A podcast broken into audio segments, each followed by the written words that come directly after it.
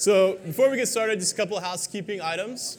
Uh, one is that uh, we, we do need always need help in the snacks area. Um, I think we've got good sign up. Sometimes it just happens where uh, last minute, like today. The other thing is uh, if anyone's interested in helping uh, out in the communion area, helping bring communion and set up communion, the Tardos do it like every week and, uh, and we need to give them a break. So if anyone else is interested, uh, just doing that on rotation, just helping out the community area. We try to take communion here each week. Uh, for us, this is something that is kind of sacred that we center the whole service around. So um, with that, we always need help in that area. So if you're interested, let me know, and we'll get you on schedule. If you want to open up to Matthew chapter 5. We've been going through the Sermon on the Mount, looking specifically at the Beatitudes and kind of reading through the Beatitudes uh, through the lens of what does it mean for our most significant relationships, our family, our close friends, uh, people that we do life with. And I want to look at verse 5, uh, or chapter 5, and uh, look at verses 8 and 9 today. And 8 and 9 read as this Blessed are the pure in heart, for they will see God. And blessed are the peacemakers, for they will be called sons of God. I'll read it one more time. Blessed are the pure in heart, for they will see God. And blessed are the peacemakers, for they will be called the sons of God. Last few weeks, we've been looking at these Beatitudes. It's this introduction to the Sermon on the Mount. The Sermon on the Mount is probably Jesus' most famous teaching, his most famous preaching. We talked about how the Sermon on the Mount is kind of the essence of everything that Jesus, is, Jesus teaches. It's the habitual and continuous teaching. And so, if we want to know what Jesus is like, what his kingdom is, is about, what it means to be his follower, this is a passage that we want to become familiar with. And what we find is that the ways of the kingdom, the ways of Jesus, are very countercultural. And when we come to these passages, we read them, and we, even in our own culture, we find that this seems like a countercultural way to live. But I think that's true of any culture because the way of Jesus is different than the way of the world. And so we wrestle with these passages. And today I want to look at these two verses and just kind of unpack them. And, uh, and want to look at this idea of the pure in heart, for they will see God, and then the peacemakers, for they will be called the sons of God. So there's kind of four phrases the pure in heart, they will see God, and the peacemakers, for they will be called sons of God. So pure in heart. Uh, pure uh, in, this, in this language has a couple different meanings. I mean, probably the most obvious meaning is something that's been cleaned or cleansed. This might be like clothing or a garment that was dirty that was washed. A very simple definition of pure is something that's been made clean. Another definition that was used was something that was stripped away of unnecessary elements. It, helps the purest form, the essence of something. Uh, we see this in like Greek philosophy when things are stripped away and you have the purest form.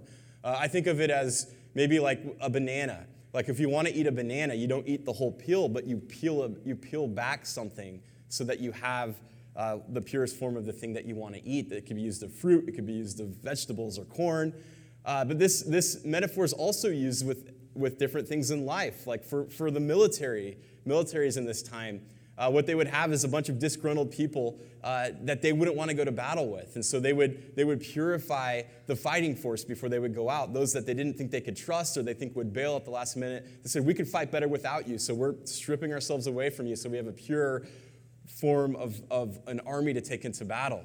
Uh, this idea of purity we see, I think, today in sports. Like we, we might, you, you might have a team that you're following that you know they have a couple players that are just discontent on the team. They're, they're kind of troublemakers. And then the Phoenix Suns trade one of them and they start playing well, right? Like we, they become a more pure team. There's, so there's an idea of clean, being cleansed, but there's also this idea of pure, of pulling away unnecessary things so that you have the essence of what that thing is supposed to be about. Uh, our daughter Sophia is 10 years old and fourth grade now. Uh, but I remember when she went into kindergarten, uh, it, you, she's exposed to the world. And you think kindergarten, that's like an innocent place. Like there's not too many things that she can pick up on. And, you know, my, my wife and I were, were private school kids, you know, so we're kind of like these little spoiled brats. And we're like, we're going to send our, our, our, daughter to a public school and, uh, you know, have her be exposed to things. And, you know, it's probably not going to be that bad. And comes home one day from kindergarten and she's like talking, like we can hear her talking in the back. And we find out that she's learned three words. And she calls them the S word, the H word, and the F word. So Marcy and I look at each other thinking, oh my goodness, it's too early. What do we do? There's no way she could be exposed to something like this right now, like freaking out. And Marcy kind of prides and says, what, what are those words? What, what is the S word, the H word, and the F word? And Sophia said, uh, the S word's stupid, uh, the H word's hate, and the F word is fat. And our thought was like, this whole like pressure release, like, yeah, those are terrible words. Don't ever say them. And it was like, oh goodness, she is still pure and innocent. Like, hasn't like uh, but, but the purity that they're, they're talking about here, it's more than just, it's this innocence, but it's not being naive. It's innocent, but not naive. There's, there's something else going on here, as Jesus says, the pure in heart. There's a cleanliness aspect to it. There's a peeling back the things that don't need to be there. But there's, there's something deeper going on here, too, when he talks about those who are pure in heart.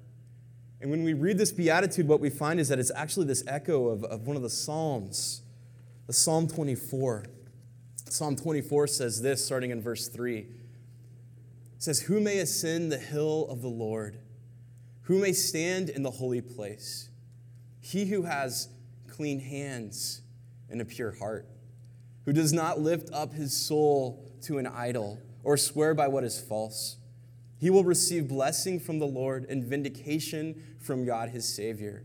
Such is the generation of those who seek him, who seek your face, O God of Jacob.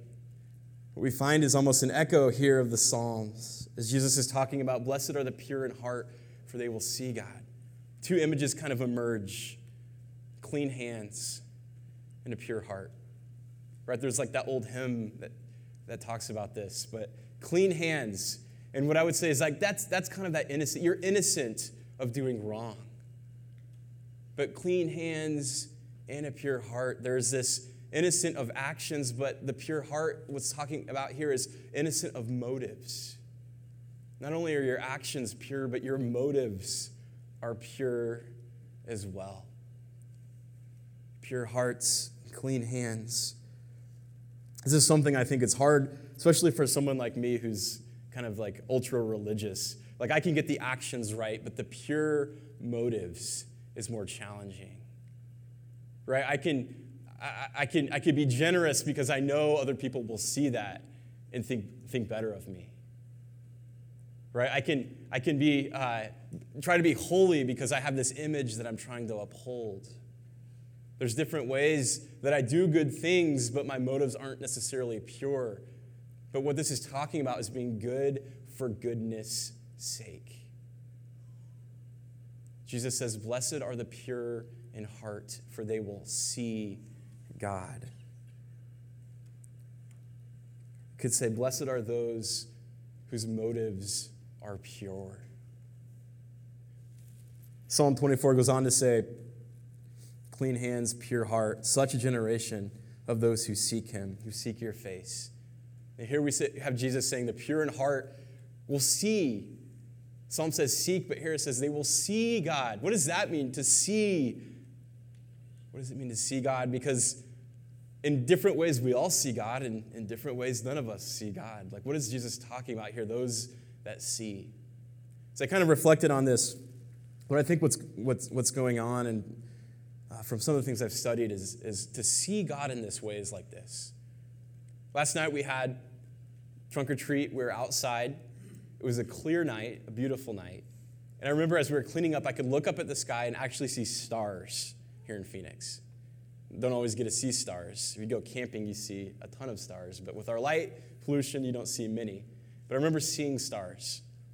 And I'm an ordinary person. When I look up at the sky and see stars, I see these, bless you, pinpoints of light in the sky.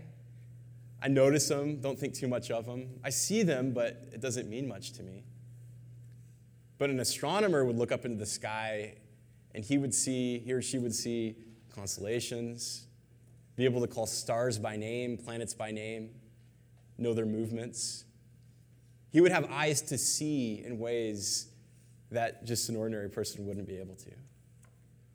Or think about throughout history, someone who's navigating a ship, a captain, a pilot, would look up into the, scar, to the stars, and the stars would guide their journey. For them, they would know where, where they are, where they're headed by the stars. They would have eyes to see the stars in a way that an ordinary person like me wouldn't be able to. They would have eyes to see.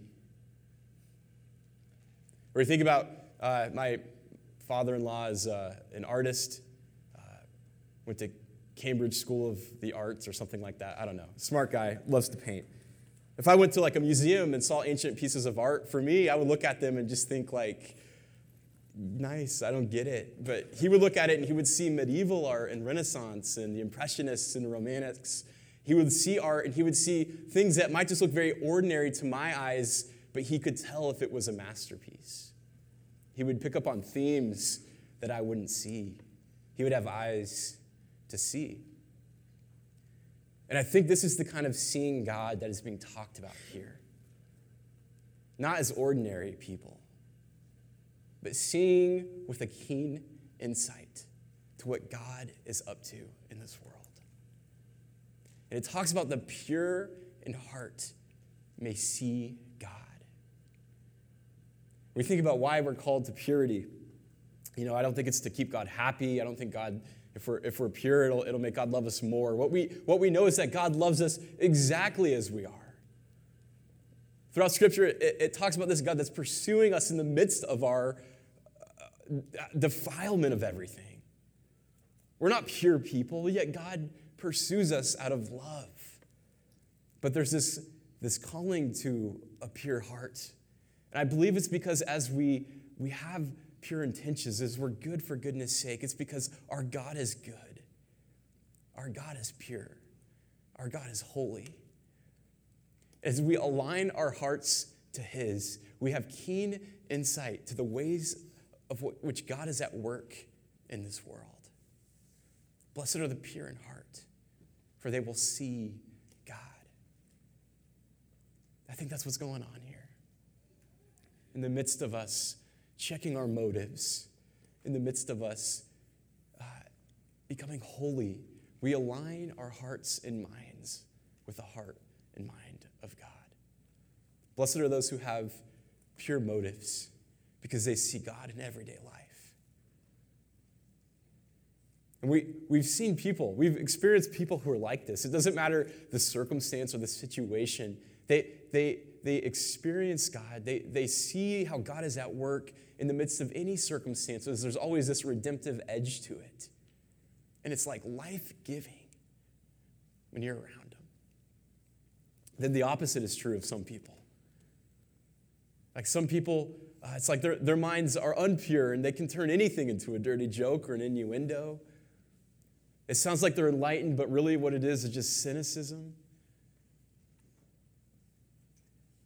Want to be the kind of people who are pure of heart, that our motives are life giving to others, that we're so full of God's presence, that we're in tune with what God is doing in this world, even in the midst of the most difficult circumstances.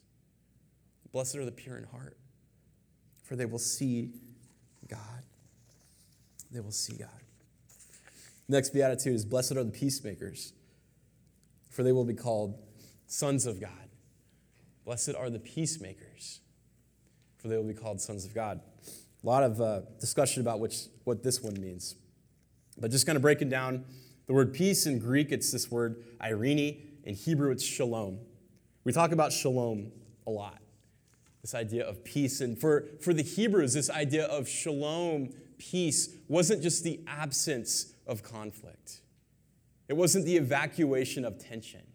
It was actually filling life with harmony and joy in the life of God.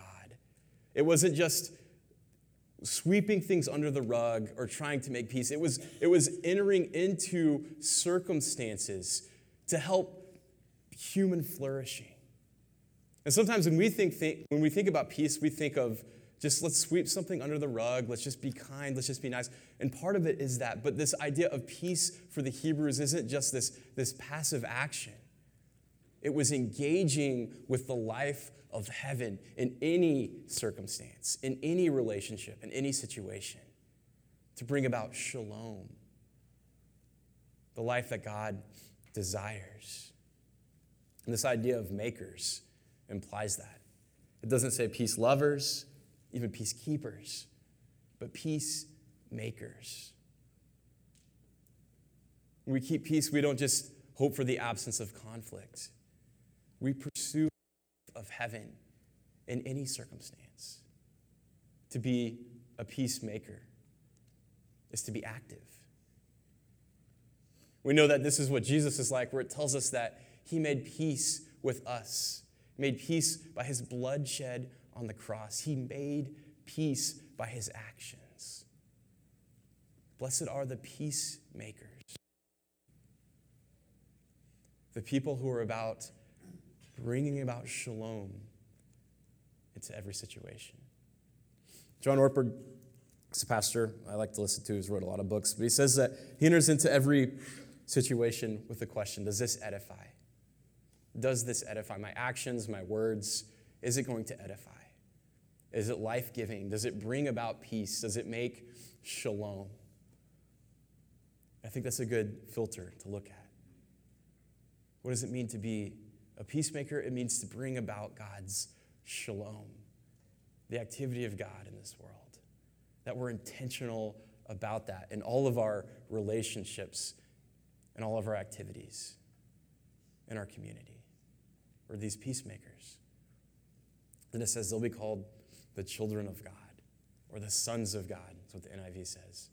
The sons of God. It's a, a phrase that you also hear and you think, well, aren't we all God's children? Aren't we all sons and daughters of God? Like, what, why are the peacemakers the ones that will be called this? We find again in Hebrew, this is a, this is a phrase that's used often son of dot, dot, dot. The Hebrew language, they don't, they're not big on adjectives, which is probably great. Like more pure language. You don't use adjectives to describe everything. So when they want to describe something, they don't say, like, this is a peaceful person. What they would say is that this is a son of peace. I think Barnabas uh, was called the son of, of, of, uh, of comfort. They didn't say that he was a comfortable man, he was the son of comfort. We have Peter and his brothers are called the sons of thunder. You can only imagine what they're describing there. This idea that you would be called the sons of God, what it means is that it's this adjective describing that those who are peacemakers in this world are, are they're, they're, they're godlike in their activity. They're like minded to what God is doing. The sons of God, revealing what God is like in this world. Blessed are the peacemakers for they will be godlike. Blessed are those who bring about shalom, who edify, because they will be godlike in this world. This idea of peacemaking and godlikeness is found throughout the New Testament letters that were written to the early church. I mean, Paul's full of uh, this kind of language. In Romans 15 33, he's usually closing his letters with this language, but he says, The God of peace be with you. The God of peace be with all of you. Amen. 2 Corinthians 13 11. Aim to be perfect. Listen to my appeal. Be of one mind. Live in peace. And the God of love and peace will be with you.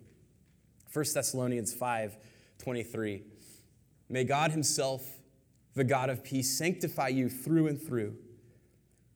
May your whole spirit, soul, and body be kept blameless. Hebrews 13 20. May the God of peace equip you with everything good for doing his will. The activity that we do as peacemakers, we should be uh, doing everything for other people's good, bringing about shalom. Peacemakers. Peacemakers don't just empty situations of conflict, they fill situations with a life of heaven. Blessed are the peacemakers, for they will be like God, sons of God. Abraham Lincoln uh, says this, and I, I thought this quote was great.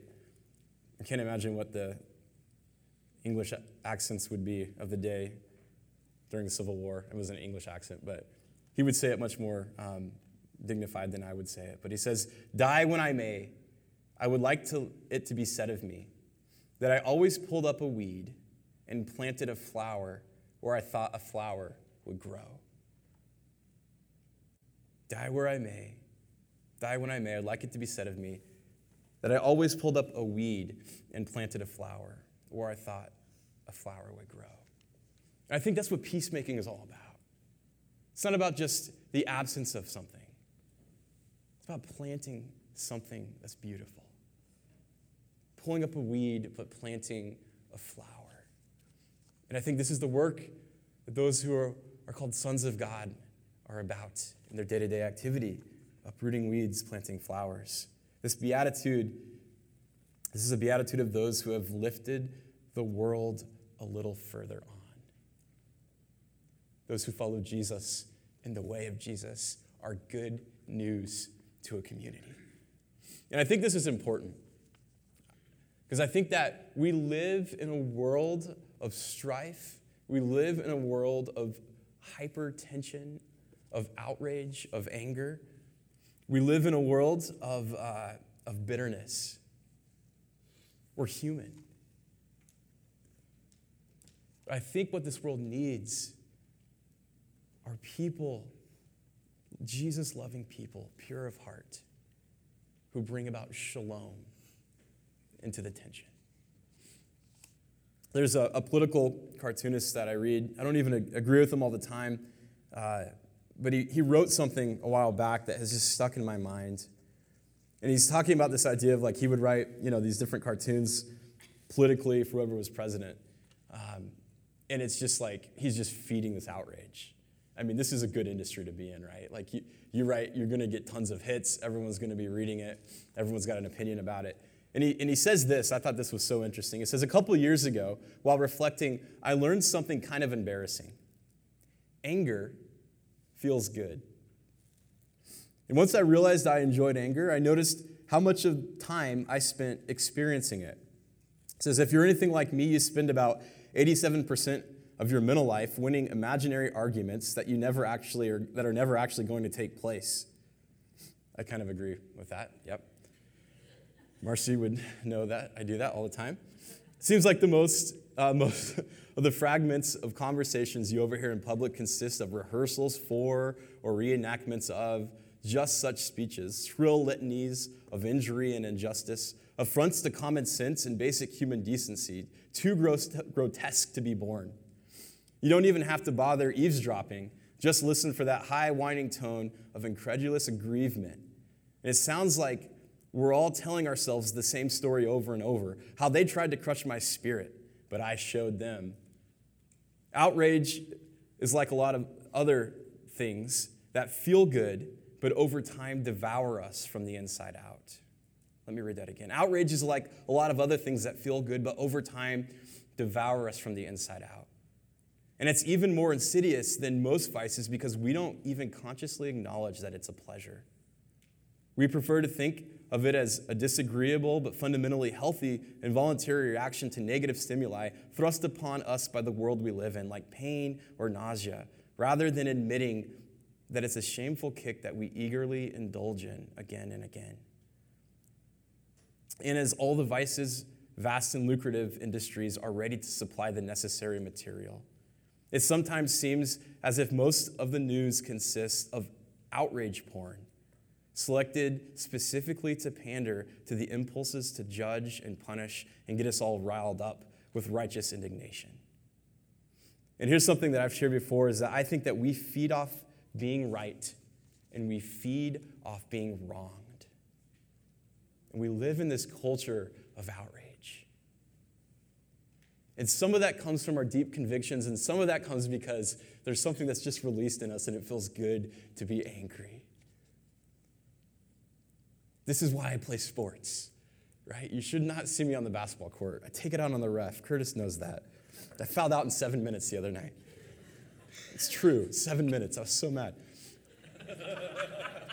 we feed off being right and we feed off being wronged. This culture of outrage. And I think what our culture needs, I think what our neighborhoods need, I think what our workplace needs are peace loving Christians that bring shalom, not just to empty conflict, but to bring about the life of heaven into every situation. Those who have pure motives that edify, those who bring about shalom to relationships. I think that is what Jesus is calling in the Beatitudes to have the mind of Christ, pure of motive, peacemaking people. And I think that if we could kind of sum up, these are my words, sum up the Beatitudes in a single line, this is what I would say that Jesus is calling godlike people who see God in people. Jesus is calling godlike people who see God in people. Blessed are the pure in heart, for they will see God. Blessed are the peacemakers, for they will be called sons of God. Today, as Tim comes up, we're going to spend some time reflecting. We're going to move to communion. But I want to think about these two ideas of purity, having pure motives, pure of heart, and peacemaking. Those who bring about shalom, those who bring about redemption to situations of conflict. What does it mean to be pure of heart? What does it mean to be a peacemaker? As we reflect on that, when you're ready, uh, feel free to move to communion. We take communion each week. For us, communion is this, uh, this reminder that God loves us, that in the midst of our dirt, in the midst of us not being pure, God loves us. It has made a way for us to experience life full and eternal. We take a piece of bread that represents the body of Christ that was broken on the cross. And we take juice that represents the blood of Christ that was shed on the cross. Through this breaking open of God's body and the pouring out of his blood, we receive salvation and life. But then we're inspired to be a particular people here on earth, pure in heart, peacemaking. So spend some time reflecting, and when you're ready to move to communion, feel free to do so. Let's pray. Lord, we thank you so much for this day, for your word. Lord, for these beatitudes, these countercultural statements.